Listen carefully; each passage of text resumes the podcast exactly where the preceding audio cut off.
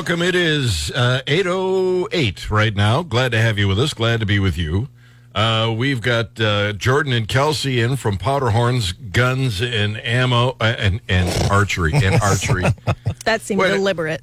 Wait a minute. That's wait a strike one. Hey, look, things happen. Usually at the worst time. Strings pop, sights pin, sight pins fall out, bows lose their tuning. But if you bought your bow from Powderhorn Guns and Archery and it fails, they'll give you one to use while they fix your old one. Is that right? Do you really? That is true. We've got a couple extra ones. You know, they don't have to get used very often because we're we're usually able to fix most things pretty quick. But uh, yeah, we've always got a couple loaners because man, there's nothing worse when it happens on day before opening day or or the first week, and you've got a you got a week off to go go hunting. There's nothing worse than that. So we try to keep a couple loaner bows that won't be as nice as yours, but we can get them uh, we can get them set up and tuned to you and uh, get you out the door with it pretty quick. See, that's just one of the many things they do at Powder Powderhorn Guns and Archery. I'm having a hard time this morning. You noticing that the words are not coming out? More coffee. More, coffee. yeah. You know what? Here, let me here, look at this. There's a mug the size of Iowa. Hmm. Okay, I'm ready to rock and roll here. Uh, we see all these gun studies uh, that uh, purport to su- to uh, support the uh, the idea that you can, through gun legislation, reduce violent crime. And Reason Magazine uh, has uh, written a big piece about these because apparently Rand, uh, the Rand Corporation, has done an analysis. It was a 2020 analysis by Rand. They, by the way, are a nonprofit research organization, and they looked at the results from 27,900 research publications on the effectiveness of gun control laws. From that vast body of work, according to Reason Magazine, they found 123 studies, or four tenths of 1%, that tested the effects rigorously. Some other uh, 27,700 plus uh, may have been useful for non empirical discussions, but they were deeply flawed. So imagine all of these studies we keep hearing about gun control and how it works and magazine limits and uh, uh, uh, they call them assault rifles. We know them just as semi automatic rifles. Uh, nearly 30,000 of them and just a handful that are even fairly useful. I went through this whole article and there was a part in here, Jordan, that really got my attention because I keep hearing this this study uh, from years ago. It keeps getting thrown up. How many times have you heard this uh, about whether owning a gun makes you more or less safe? Do you remember hearing that study? Oh sure, oh sure. One widely influential study, constantly resurfaced from the New England Journal of Medicine back in 1993, concluded that rather than confer protection, guns kept in the home are associated with an increase in the risk of homicides by a family member or intimate acquaintance. I have heard this thrown at us for decades. Well, it turns out there are some problems with the study. First of all, the researchers concluded keeping a gun in the home increases the risk of being killed, but nearly half of the murders they included in their analysis weren't committed with a firearm. And among gun owners who were killed with a gun, the authors didn't establish whether the weapon used was the victim's own gun or if it belonged to someone else. The study is absolutely useless. But these are the studies that the anti gun people seem to rely on so heavily. And study after study after study is flawed. They looked at, at uh, boy, tons of the. Cory Booker, when he was running for president in 2016, Kelsey, he made this astounding claim that a permit requirement for handgun purchases in Connecticut reduced their gun murder rate by 40%. Wow. That's amazing, isn't it? That is amazing. That's a huge drop. A great example of that would have been Chicago, where handguns were completely illegal to own until five or six years ago. Y- Yeah, no, no, no, you can't. Yeah, you can't. You can't throw facts at these people. Uh, they write, it's true the state's gun murder rate fell rapidly after the law was passed in 1995, but so did gun murder rates throughout the whole country. The study's 40% claim is the actual murder rate in Connecticut compared to something the researchers call synthetic Connecticut, which they constructed for the purposes of their study. A combination of mostly Rhode Island, but also Maryland, California, Nevada, and New Hampshire. I mean, California, you couldn't get further away from Connecticut than California, could you? It's Connecticut adjacent. Yeah, that's Similar but different. yeah. They aren't making road maps, I guarantee you. Uh, as it turns out, the author's entire claimed effect, the 40% reduction, was due to the fact that Rhode Island experienced a temporary spate of about 20 extra murders between 99 and 03, and synthetic Connecticut was more than 72% Rhode Island. So even compared to synthetic Connecticut, the decline the offers uh, that they said they found didn't last. Uh, by 2006, the gun murder rate in real Connecticut surpassed synthetic Connecticut and continued to increase to a point where it was 46% higher. I mean, these studies are all Bravo Sierra, and they keep shoving them down our throats. The story is at Reason Magazine, if you uh, care to search for it. No, uh, it says, uh, do, do studies show gun control works? And the answer, no. But they keep going after you guys. It's it's uh, it's it's just amazing how they just don't care about truth. Reason Magazine also had a second piece, and I want to talk about that briefly in the next segment of the program. Uh, so hang on. It's a question about rights and privileges. So if you're uh, just tuning in, Powderhorn Guns and Archery on board with us this morning on Gary on Gun. Good morning. It is 820, and uh, it is uh, Powderhorn Guns and Archery. We got the Beauty and the Beast in here this morning. Uh, that's uh, Kelsey and beautiful. Jordan. Thank you. Huh? I said I am quite beautiful. Thank you. He's radiant this morning. Yeah, I, uh, didn't you? Didn't you just win the uh, world's most beautiful legs contest last week? I- That's that's a fact, sir. Yeah, that is a I, fact. I want people to know. oh boy, uh, that went south for me. Okay, let me move on uh, because uh, Reason Magazine had a second piece and a, a kind of a, a sit back and, and really think about this. The idea of getting a gun permit is just it's it's wrong on every level.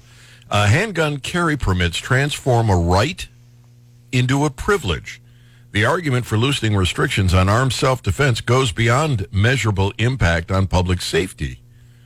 As of last week, 24 states have decided, and I think now it's uh, 25. I think we just uh, 25 or 26. The numbers are they're falling like dominoes.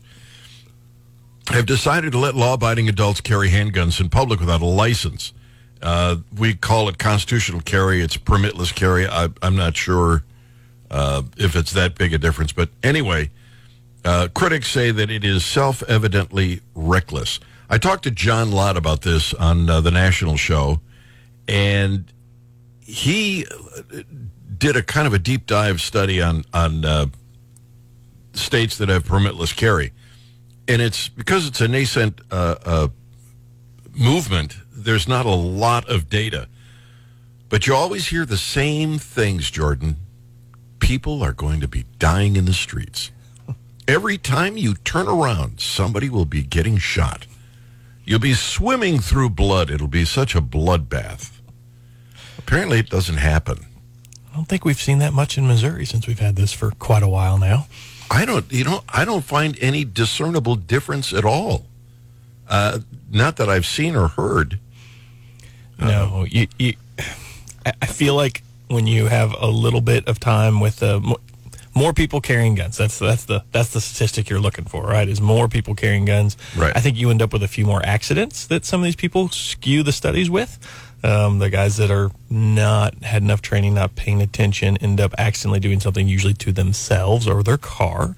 Um, so you hear about a few more of those, but it's just someone lapse in judgment while handling a firearm and you just you can't. But you know that's one of those things people get used to it. So I think, but you could see how we are talking about those studies earlier. How all of a sudden you take statistics like that and you use something like that when someone's reholstering and has their their finger through the trigger guard and shoots themselves in the leg and oh well that's see that's that's because you allowed people to carry guns. And you're like oh goodness gracious. But lies, damn lies, and statistics. exactly. It, statistics will say anything you want them to say. They'll they'll fit your agenda. These same set of statistics will fit your agenda no matter what you're trying to prove. And any statistics professor will will back that up. That's just that's that's what they're for. And the irony of this, Kelsey, is the bad guys they carry anyway. They've been carrying. Right. Uh, so this doesn't really change much. But uh, John Lott looked at all the data that he could find, and it just it doesn't seem to be true. Uh, but of course, the big question is should we eliminate uh, concealed carry permits altogether? So I'll start with uh, Kelsey. I don't, should we eliminate them? I don't think so. I think there needs to be a nation nationwide reciprocity.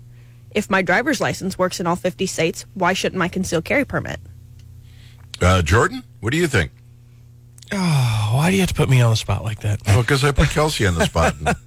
Figure what's good for the gander is good for the goose. I don't think you whatever. should need something for concealed carry uh, nationwide. No, I think that is a right to carry a firearm, how you carry it. In, in fact, concealed carry causes way less problems than open carry. It makes people less nervous. You know, we required in our stores that if you're going to have a firearm, it needs to be concealed so that that's not a focus of whatever's going on in the world. But uh, no, I, I, think that should be allowed. I know we we would like to have training and require things like that because you know some people are not good, some people are really good. But uh, overall, I think you you should you should be able to do it. All right, let's beat up on Kelsey. no, and it's it's just no, it goes back to the training thing, and it goes back to yep. you know if I've had training then states like Illinois and Colorado and some of those states that don't honor everybody's should honor it because I've had the same amount of training as their requirement, quote unquote. But like the permitless carry, I think it's a great option. Yeah, I it's don't think not, it should be an option. I think it should be mandatory. I think the Constitution gives me the right. This is one of the this is part of the Bill of Rights. I don't need to get permission from the government to practice my religion. I don't need to get a permit to practice freedom of speech. The government shouldn't at any level be able to tell me I have to get a permit to defend and protect myself by carrying a gun. All right, uh, your turn. I I think I, I see both of them because I wish everybody would get the uh, the training. Oh, absolutely. But if we believe as a society that the training is very important, but you can't have training for a right just like you made a point of. That's not something you do. Everybody points to a driver's license. Well, driving is not a right; it's a privilege.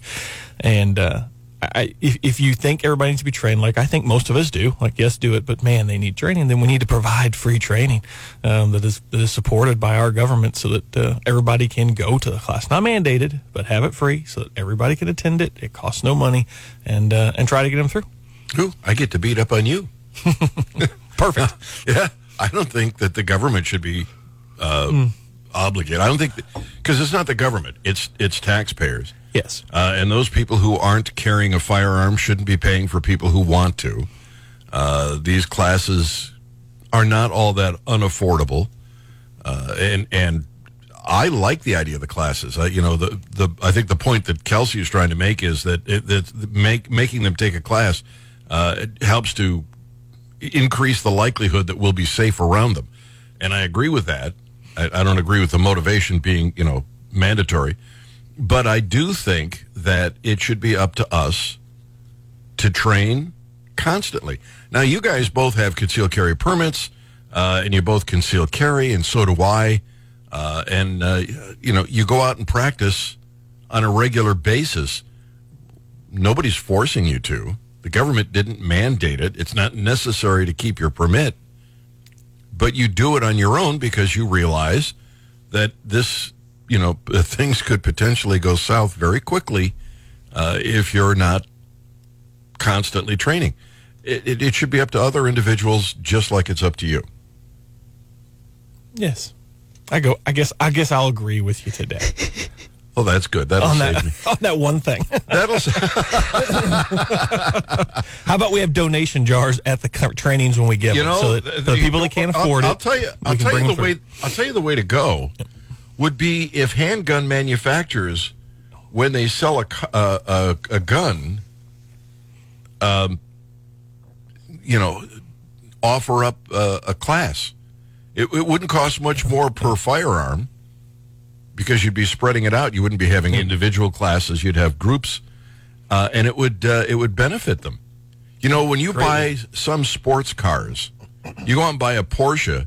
They'll tell you, uh, we'll, we're going to have uh, uh, training classes for high speed driving, and it's it, it, they'll throw it in. If you buy a Jeep, uh, they they they will have a place where you can go to train to rock crawl and and do all that stuff gun manufacturers could do that too.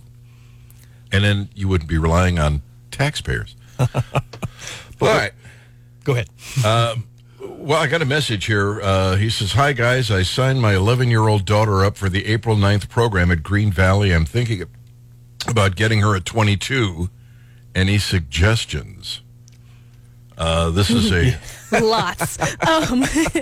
well, I think we've talked about this a little bit on the show, and I'll let Kelsey go in a second. But so many of the manufacturers now have created what would be their their flagship full size firearm, and they've created a 22 that is the same dimension, fits in the same holsters and stuff like that. So any of those would kind of be my recommendation if you're if that's the way you're going uh, with wanting to, to train them to, to have a full size firearm at some point. But Kelsey might have other recommendations. Well, and I would also push strongly towards a 22 rifle and a pistol.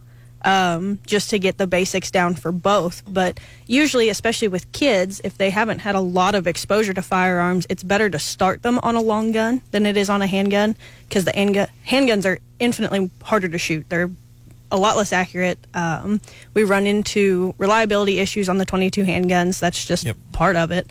Um, but it also reduces noise, recoil, all that kind of stuff. But no, um, we have lots of really good options today in rimfires, believe it or not, um, both on the rifle and handgun side. Well, Green Valley Rifle and Pistol Club is having their Youth Shooting Sports Foundation uh, Youth Shooting Camp. Uh, and you can go to signupgenius. Well, you know what? Just go to Gary on Guns at Facebook and scroll down until you see the uh, the link. Uh, but it is going to be uh, April 9th. It's a Saturday at Green Valley, which is one of my favorite places to shoot. Starts at 9 a.m. Uh, and uh, they've got uh, several slots there, and you can participate. They've got range experts there that will help protect your kids and train them and I mean, it's just a great, great opportunity uh, to get these kids invested in uh, in shooting. All right, uh, it is uh, Powderhorn, Powderhorn guns. What is the matter here? Powderhorn guns and archery on Gary on Guns. Hey, welcome. It's uh, 35 minutes after the hour, and Powderhorn Guns and Archery on board with us this morning. Kelsey and Jordan are with us. I didn't know that you guys have classes and workshops on game retrieval and processing. Um. Yes, we are going to have those. you know, that's one of those things. Just like everything happened, we had all the stuff set up, we had all the plans, and then the world collapsed, and uh, it's hard to get people to come back to work again. But uh, yeah, our plan is actually to have those again this fall as we get into the big game season. So you're looking June, probably August, start most of that stuff, and we should have one or two on on. Uh, on like uh, big game retrieval, like elk, um, sheep, mule deer, stuff like that. Especially when you're in the mountains. Just recommendations. It's just people that have done it for 30 or 40 or 50 years, kind of what they've learned over the time, and and what kind of gear you should take, and expectations and things like that. Well, um, speaking of uh, things kind of falling apart and the whole China flu thing, I've already got the first the first email has come in through GaryNolan.com, and you know what they want to know, Kelsey. We have no ammo. Okay, I'm kidding. I'm lie. kidding. I'm kidding. Sorry, folks. I'm joking. Um, we're starting to see, randomly enough, hunting ammo, the rifle ammo. Um, it's great timing. April's perfect to get deer ammo, but um, I'll take it but we've had 30 30 come in, 270. I have some 460 coming. I have some 454 Casull coming. Um, 30 carbine, because why not? But it, why not? Yeah. yeah. Um, generally speaking, your standard handgun cartridges, other than 38 Special and 3, excuse me, 357 Magnum, um, we have plenty of.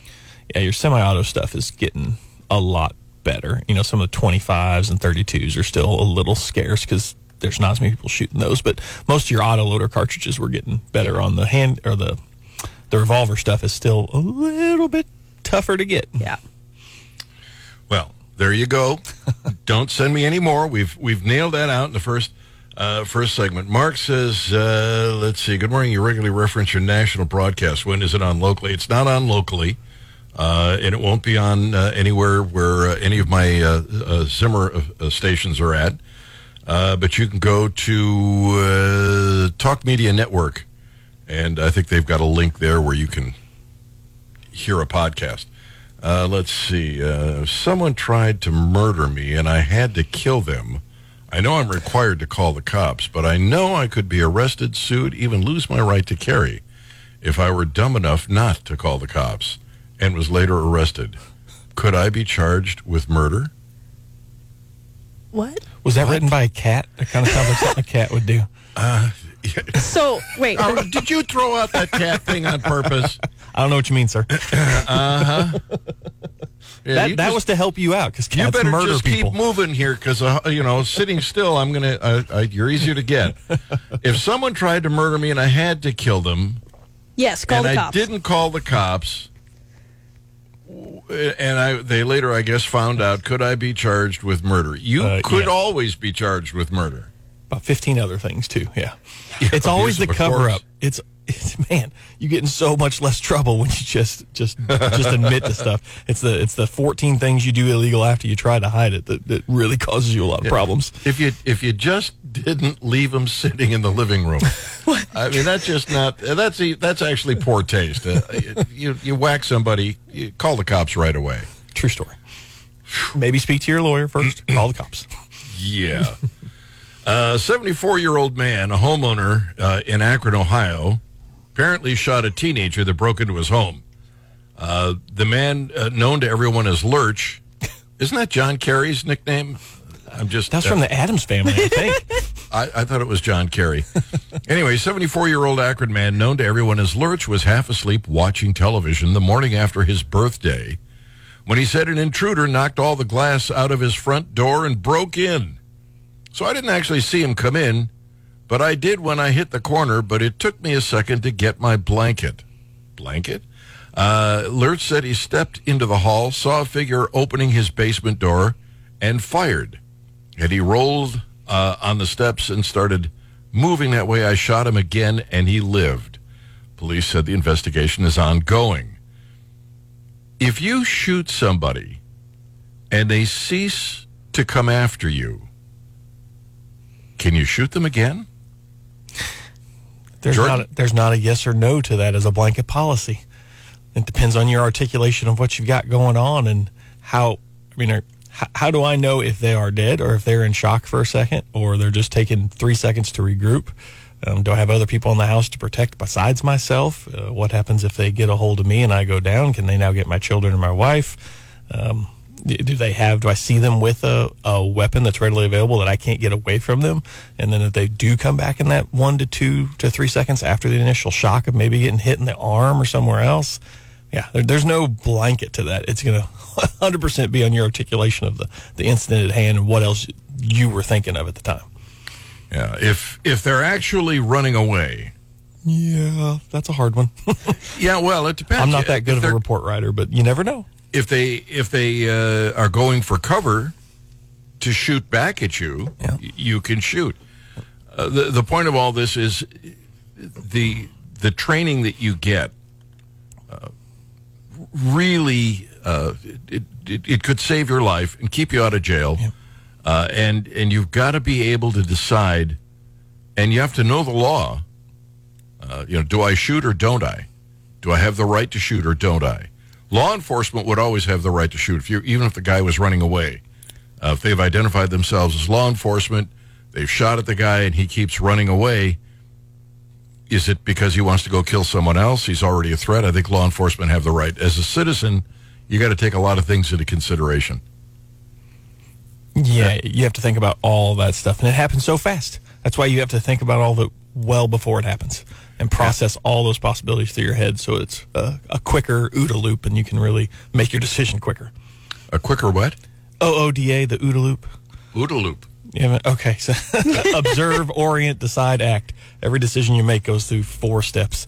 Observe, orient, decide, act. You got to observe what's going on. You got to orient your mind to what you just saw. You got to decide what you're going to do, and then you got to uh, act on what you uh, decided. Okay, I thought they were characters from Willy Wonka and the Chocolate Factory, but not to be confused with an Oompa Loompa. oh, how did I take us? I down? see where it is. I don't know how I did this, I, but I took us down the wrong road. same, same. Did you guys hear about this uh, this trigger thing that the uh, BATF is going after? We we talked about yeah. it last week. Yep. Force reset triggers. Yep. Yeah. Um, and, and, for those of you who aren't familiar with them, uh, it's just uh, the way the trigger in the in the firearm are designed. Uh, when you fire the trigger, it forces when you fire the gun, the trigger is forced out, and you you just keep pulling back. It's not fully automatic, um, but it and it mechanically resets. Right? I mean, there's no.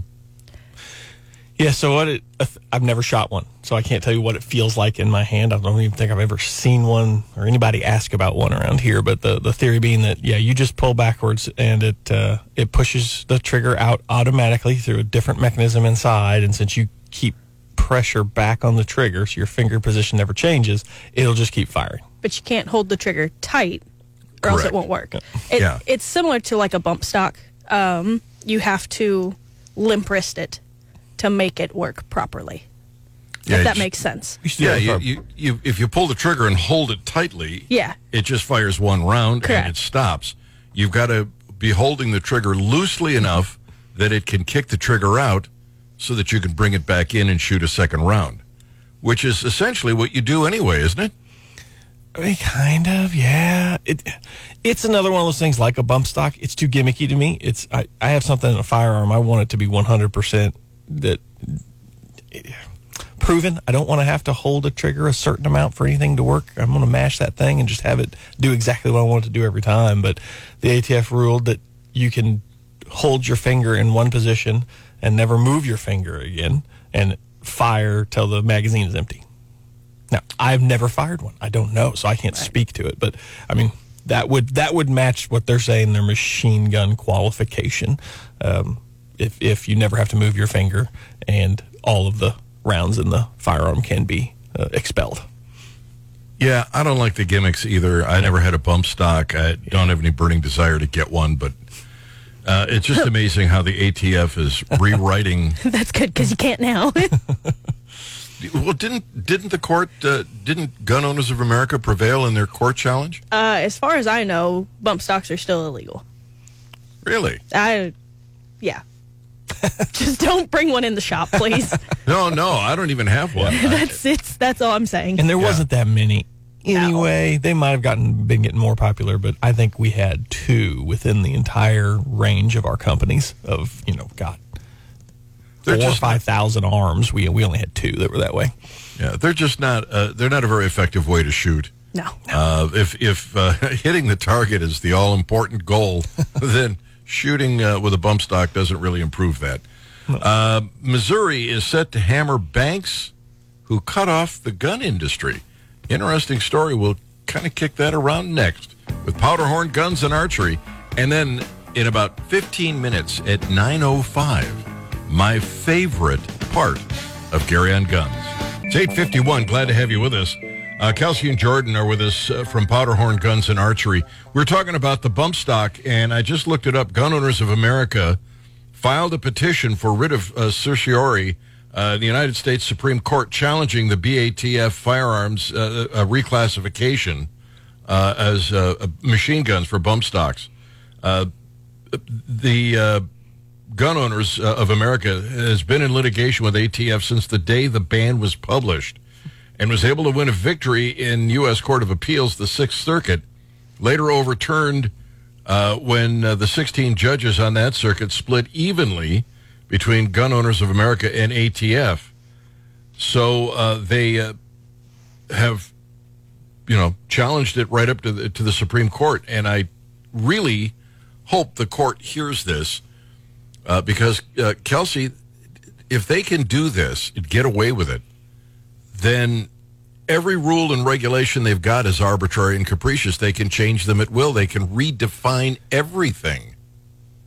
Which they do occasionally, anyways. They, they, um. they, really, they really do because we don't even talk about when it comes into getting audited on firearms records and the things that just get.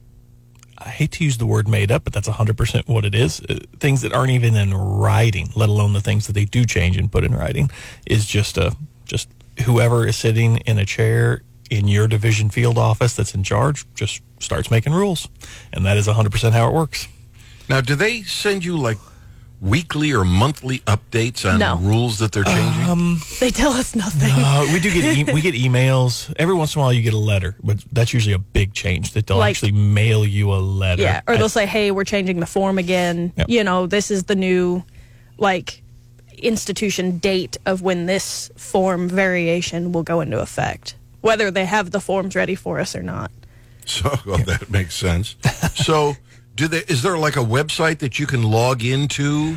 Uh, anybody And- can go to their ATF website and they'll have the rule book, which is a PDF, which is updated about every seven years.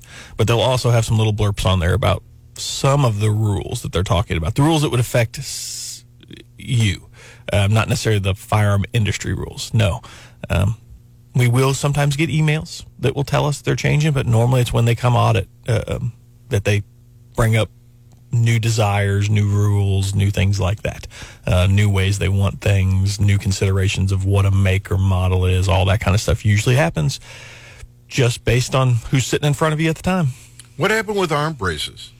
They were good, then Still they were good. bad, then they're good. Yeah, Sig Then- fought that hard. That was, um, God, that started years ago.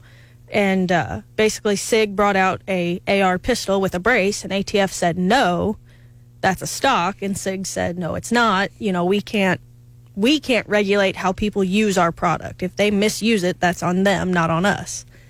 And it just devolved into this mess. But yeah, we're fine. then- Braces are fine. And the last thing that came up was the whole if it doesn't have a strap, it's not a brace attempt um, by the ATF. But that, that has gone nowhere since 2019 was the last time anything was published by the ATF about that. Um, So- talking about so- taking away the ones that didn't have straps. But So whether you have a strap or not, yeah, as of right legal. now, still still good to go. Yeah. eh, but that may change at any minute. If they have the ability to just change these things at will, They do. I was talking about this on the on the weekday show. Uh, there is a, a piece of legislation that uh, uh, the uh, that Downsize DC is supporting. In fact, we wrote it, uh, and it's called the Write the Laws Act. And what happens in Washington is they create a bureaucracy, EPA, BATF, uh, whoever, and they give them the ability to write rules which are essentially laws because you get punished if you violate them. And with the Write the Laws Act, they can't do that anymore. Every time somebody wants to write a rule, Congress has to vote on it. And you can imagine how challenging it would be for all of these arbitrary changes in the law to pass if Congress had to vote on every one. And it would also slow them down because you've got all of those bureaucracies with all of those rules. And if, you know, they got to wait until Congress votes on them, they wouldn't be, you know, they wouldn't be anywhere near as likely to pass. Uh, and I think that's what we have to do with BATF. Uh, when they start changing these rules, Congress has to vote on it. Uh, and I think under those circumstances, we would probably save ourselves a lot of grief. Because all it takes is one bureaucrat somewhere in, in BATF to get a bug uh, uh, and, and say, you know, we're going to make this illegal. We don't like the way it works or the way it looks.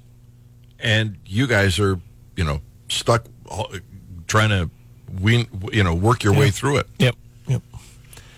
Well, we don't want to antagonize them because, after all, And I will say most of the auditors are delightful people, but they're just they're given they're given rules from the people that sit above them, and it just changes every time under sometimes under different administrations, obviously, sometimes just under different bosses or just different people sitting in front of you. But it is pretty arbitrary how it how it changes. Yeah, that's kind of a shame. And they are willing to look stuff up if we ask. I mean, they'll they'll absolutely. If you say, "Well, can you show me where it says this?" They'll find it.